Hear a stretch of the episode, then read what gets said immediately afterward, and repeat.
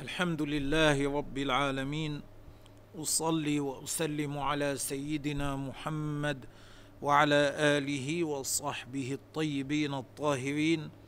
كلامنا إن شاء الله تعالى يكون في الحديث أو على الحديث الحادي والثلاثين من الأربعين النووية.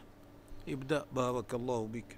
الحادي والثلاثون. يعني الحديث الحادي والثلاثين. نعم.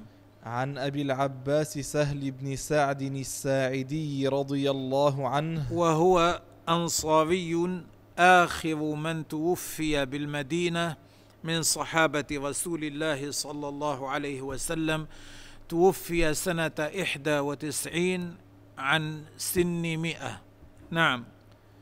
قال جاء وكان رجل الأولى على طريقة النووي رحمه الله أن يقول رضي الله عنهما لأن والده صحابي أمم، قال.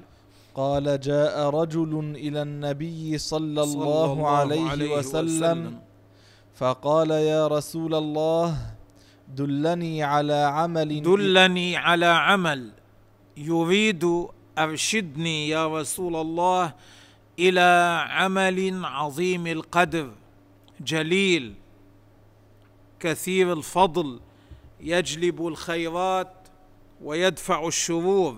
دلني على عمل على عمل عظيم. نعم.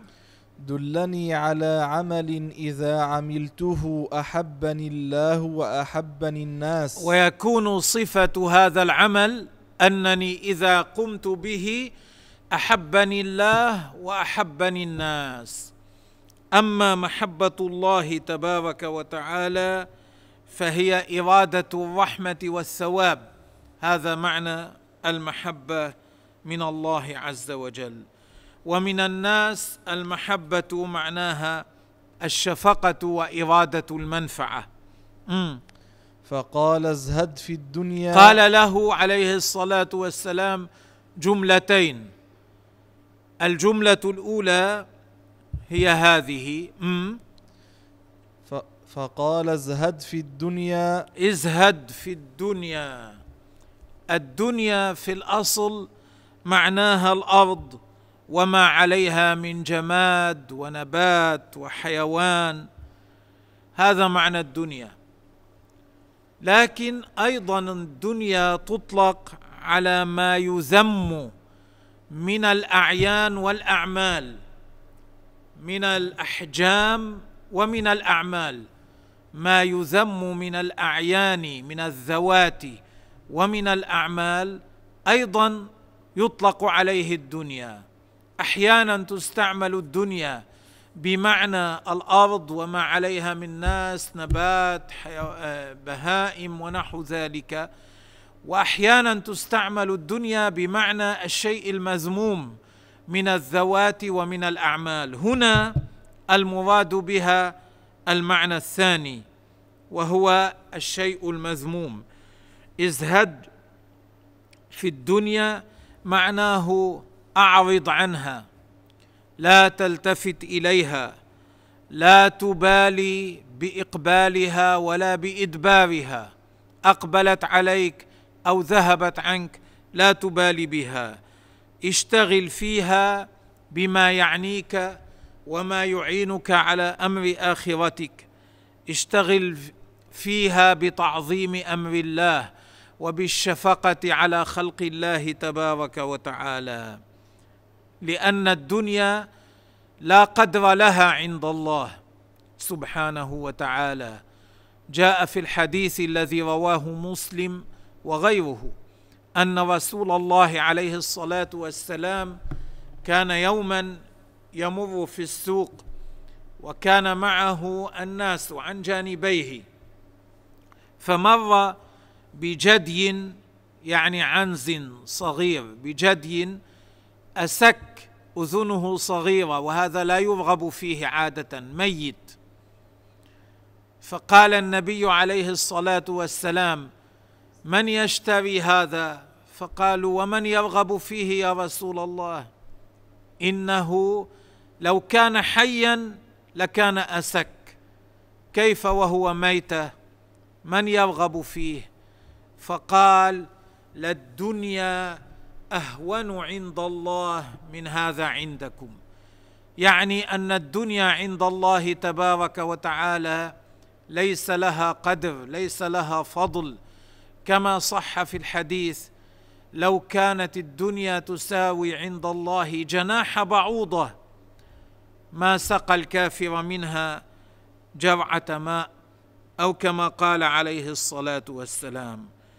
فمعنى الزهد في الدنيا حمل النفس على على الانصراف عن متاعها لأن النفس تميل إلى الدنيا. فحمل النفس على الانصراف عن متاعها مع قدرة الإنسان عليه هذا هو الزهد في الدنيا. هو قادر على نيلها ومع ذلك يصرف نفسه عنها ولا يعلق قلبه بها ويشتغل بأمر الآخرة. هذا هو الزهد في الدنيا. ثمرته ماذا ينتج هذا الزهد؟ ثمرته القناعة منها بما يعني الإنسان وبما يحتاجه الإنسان. ثمره هذا الزهد أن يقنع من الدنيا بما يحتاجه حتى يغتنم الوقت والجهد للعمل للآخرة للعمل لما بعد الموت.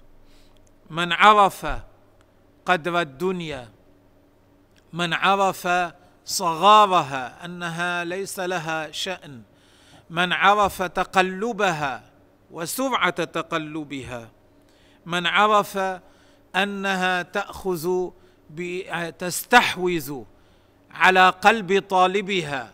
إذا طلبها الإنسان يغرق فيها تسيطر على قلبه وتشغل كل وقته مع نعومة ملمسها لكن شدة سمها لا يتنبه لنعومة ملمسها لنقاعة سمها. من عرف هذا وكانت نفسه لا تتعلق بالسفاسف لا تتعلق بالأمور السخيفة التي لا فائدة منها. إنما تحب الارتفاع إلى المعالي أعرض عنها ولو باشرها بيده. استحقرها وجعلها خلف ظهره ولو ولو عمل فيها. لأنه لا يعلق قلبه بها إنما يتخذها مطية ليصل بها إلى ما يرضي الله تبارك وتعالى. الذم الوارد في الدنيا ليس لزمانها ليس الذم لليل والنهار لا. الذم الوارد في الدنيا ليس لمكانها وهو الأرض. الذم الوارد في الدنيا ليس لما يحتاجه العباد في معايشهم بل القيام بهذا فرض كفاية كما هو معلوم. الذم الوارد في الدنيا ليس متوجها إلى الكسب من الحلال مع حسن النية بل جاء في الحديث نعم المال الصالح للرجل الصالح المال الذي يكتسب من حلال بنية صالحة بنية أن يكفي الإنسان نفسه عن مد اليد إلى الغير بنية أن ينفق النفقة الواجبة عليه بنية أن يتصدق من هذا المال وأن يصرفه في وجوه الخير. هذا المال واكتسابه نعم المال ونعم العمل كما قال رسول الله صلى الله عليه وسلم. وقد كان سيدنا عثمان تاجرا وهو من العشرة المبشرين بالجنة. وكان عبد الرحمن بن عوف تاجرا وهو من العشرة المبشرين بالجنة. وكان عبد الله بن المبارك تاجرا وهو إمام عظيم. وكل من هؤلاء كان زاهدا في الدنيا مع اشتغاله بها. لماذا؟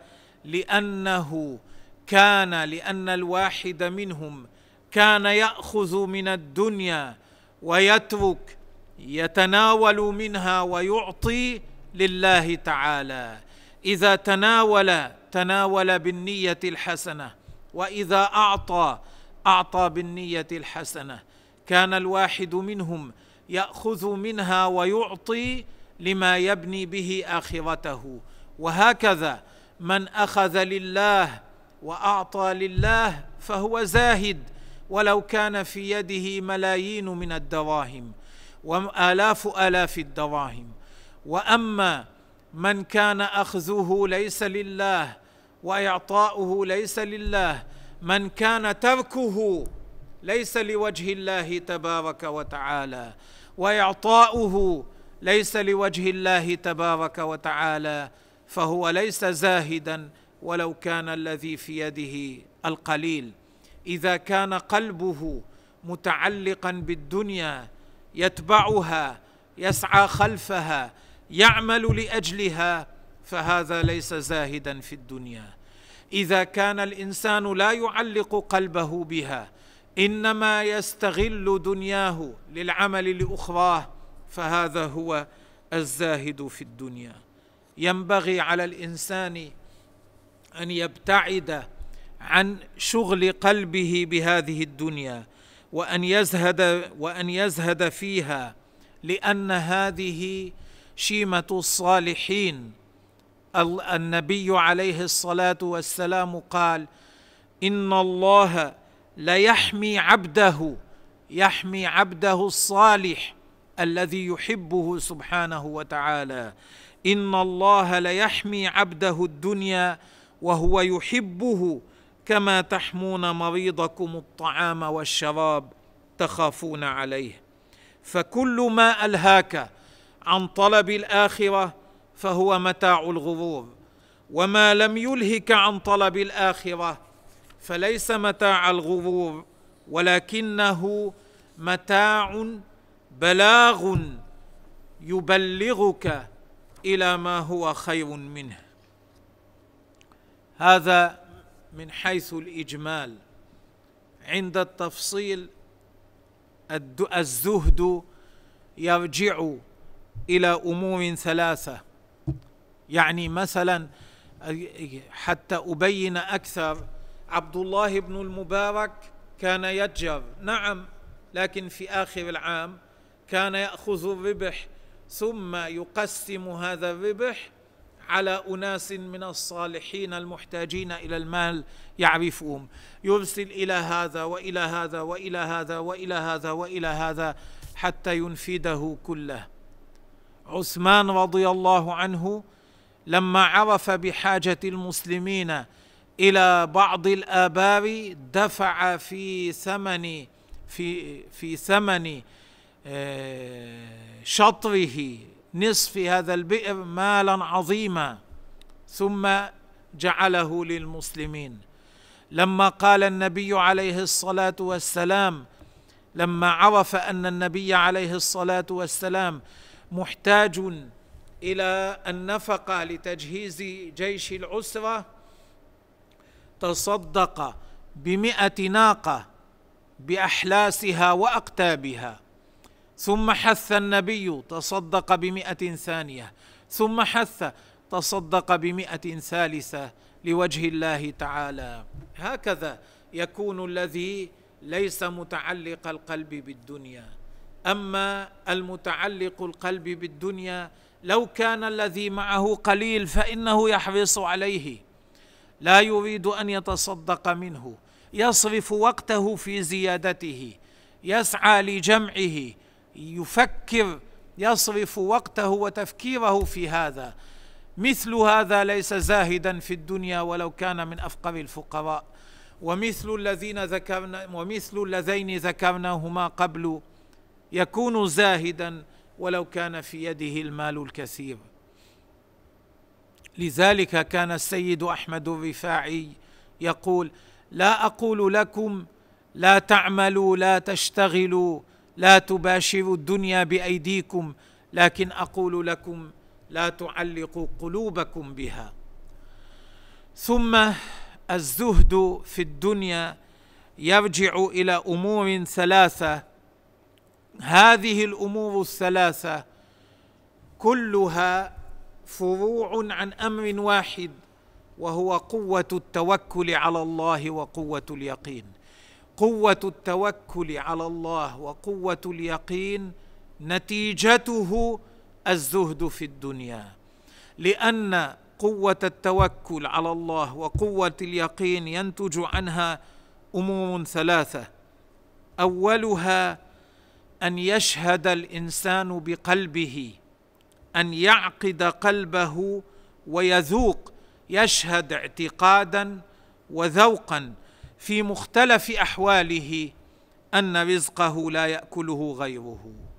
مهما حرص عليه ما لم يكتبه الله له من الرزق لن يصل إليه. ومهما تهاون ما كتبه الله من الرزق لا بد أن يصل إليه. مهما كره ذلك من كرهه من الناس. لأن الله لأن الرزق هو بيد الله. ضمن لعباده أرزاقهم وتكفل بها. كما قال سبحانه وما من دابه في الأرض الا على الله رزقها. وكما قال فابتغوا عند الله الرزق واعبدوه. فابتغوا عند الله الرزق رزقكم عند الله تبارك وتعالى. اذا اذا اعتقد الإنسان هذا بقلبه وذاقه إذا شهد شهودا ذوقيا هذا الأمر أن رزقه لا بد أن يصل إليه عند ذلك يغنى قلبه ويعتمد على الله ويمتنع عن الأسباب المكروهة التي لا يحبها الله وعن النيات السيئة التي لا ترضي الله تبارك وتعالى. ثاني الأمور أن يكون العبد إذا أصيب بمصيبة في دنياه ذهب ماله أصيب بولده أصيب بقريبه أو غير ذلك. أن يكون أكثر رغبة في ثواب الصبر على المصيبة منه على ما ذهب من الدنيا. أليس ذهب منه شيء من الدنيا؟ يكون أكثر رغبة في ثواب الصبر على هذا الذي نزل به من هذا الذي هو من الدنيا وذهب منه. أكثر رغبة في الثواب من أن يبقى له هذا الذي ذهب منه. وهذا أيضا ينشأ من كمال اليقين. أليس نقول في الدعاء ومن اليقين ما تهون به علينا مصائب الدنيا؟ وقد جاء هذا في الحديث عن رسول الله صلى الله عليه وسلم. وهذا من علامات الزهد في الدنيا وقلة المبالاة بها وقلة الرغبة فيها. كما قال علي رضي الله عنه من زهد في الدنيا هانت عليه المصيبات لأن الذي يشغل قلبه العمل للآخرة. الأمر الثالث الذي ينبني الزهد عليه أن يستوي عند العبد الحمد والذم.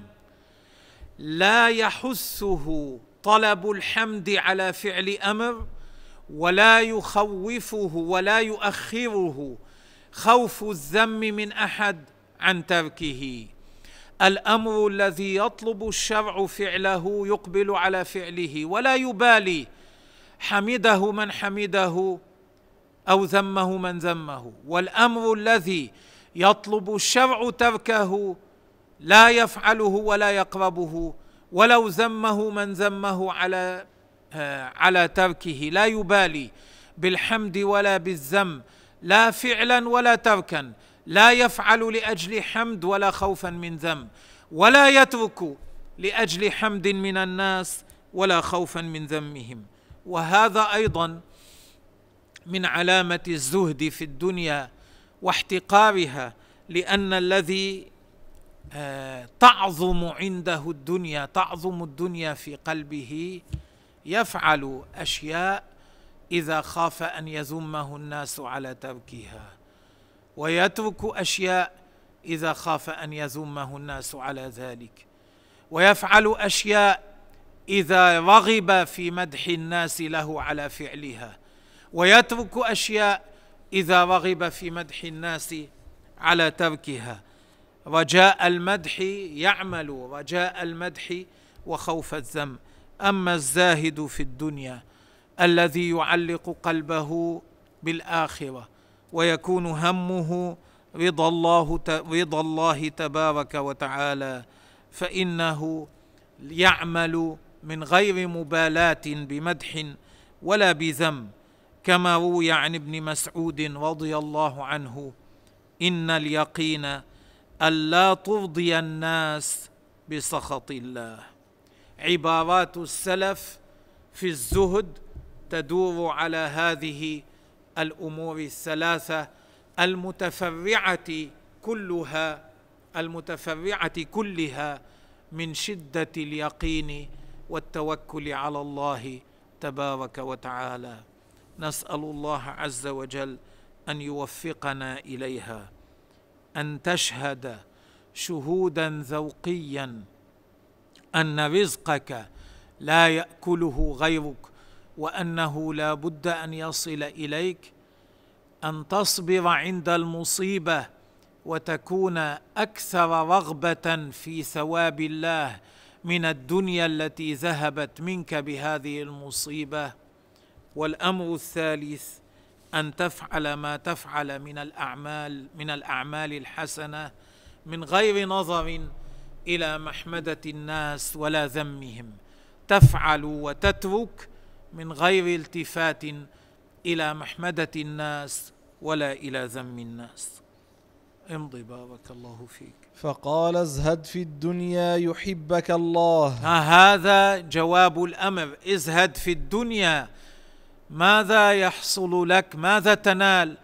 تنال محبة الله تنال ثواب الله تنال رضا الله تبارك وتعالى.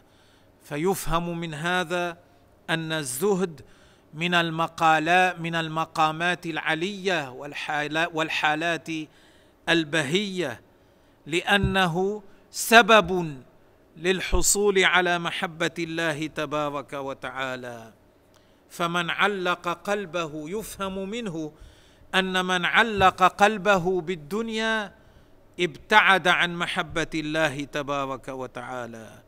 وأن من أحب دنياه أضر بآخرته ومن أحب آخرته أضر بدنياه. فعلى الإنسان أن يؤثر ما يبقى على ما يفنى. آخرته هي الباقية والدنيا هي الفانية. فلا ينبغي أن أن يضر بسبب دنياه باخراه وفي حديث الترمذي وغيره. أن رسول الله صلى الله عليه وسلم تلا قول الله تعالى من كان يريد حرث الآخرة نزد, نزد له في حرثه ومن كان يريد حرث الدنيا نؤته منها وما له في الآخرة من نصيب. ثم قال أي رسول الله عليه الصلاة والسلام يقول الله عز وجل ابن آدم تفرغ لعبادتي أملأ صدرك واملا صدرك غنى وأسد فقرك. وإلا تفعل أم ملأت صدرك شغلا ولم أسد فقرك. أملأ يديك شغلا ويبقى قلبك متلهفا على الزيادة. لا يسد ذلك فقرك. الحب الدنيا إذا حل في قلب الإنسان زاحم محبة الخالق عز وجل. صار في قلب الإنسان أيضا حب الدنيا مع محبة الخالق تبارك وتعالى. فلم يتفرغ فلم يتفرغ الإنسان عند ذلك للاشتغال بطاعة ربه سبحانه وتعالى. وتعظيمه ولم يذق ذواق العارفين أن الدنيا إنما هي طريق المسافر وأن متاعها هو تاركه عما قريب. فصار يكثر من المتاع الذي هو سيتركه قريبا بدل أن يتخفف حتى يكون تحركه سهلا. النبي عليه الصلاة والسلام بين لنا أن الإنسان في هذه الدنيا ضيف وأن ما في يده من المتاع عارية والعارية مردودة والضيف عما قريب مرتحل. دلت النصوص والنظر الفكر والتجربة والطباع وما تواتر عن أهل الفضل أن الاستقامة على طاعة الله تبارك وتعالى وشدة تعلق القلب بالدنيا لا يجتمعان. فينبغي على الإنسان الا يلتفت إلى ما يشغله عن الاستقامة والا يلتفت إلى ما يشغله عن طاعة الله تبارك وتعالى وأن يكون هذا الشيء مجفوا عنده لا يقبل عليه متروكا منه وأن يقلوه أن يبتعد عنه وأن يعلم أن مثل هذا الأمر مستقذر كما قال سيدنا علي رضي الله عنه الدنيا جيفة فمن أرادها فليصبر على مخالطة الكلاب. الدنيا جيفة وطلابها كلاب. فمن أراد الدنيا فسيخالط الكلاب فليصبر على ذلك. امضي. هذه الوصية الأولى في حديث رسول الله عليه الصلاة والسلام ازهد في الدنيا يحبك الله. وازهد فيما عند الناس. ازهد بما عند الناس من المال والجاه ونحو ذلك. م. يحبك الناس. عند ذلك يحبك الناس. لا تطلب ما في أيديهم. لا من الجاه ولا من المال. لأن الناس لأن من نازع إنسانا في أغلب الناس الجاه والمال محبوبان عندهم. أغلب الناس الدنيا محبوبة عندهم. أنت إذا نازعت إنسانا في محبوبه أردت أن تأخذ منه محبوبه يجفوك ويقلوك ويكرهك. أما إذا لم تنازعه فيه وتركت له محبوبه وأعرضت عنه فإنه يحبك لأنه لا يجد سببا حتى يبغضك لأجله.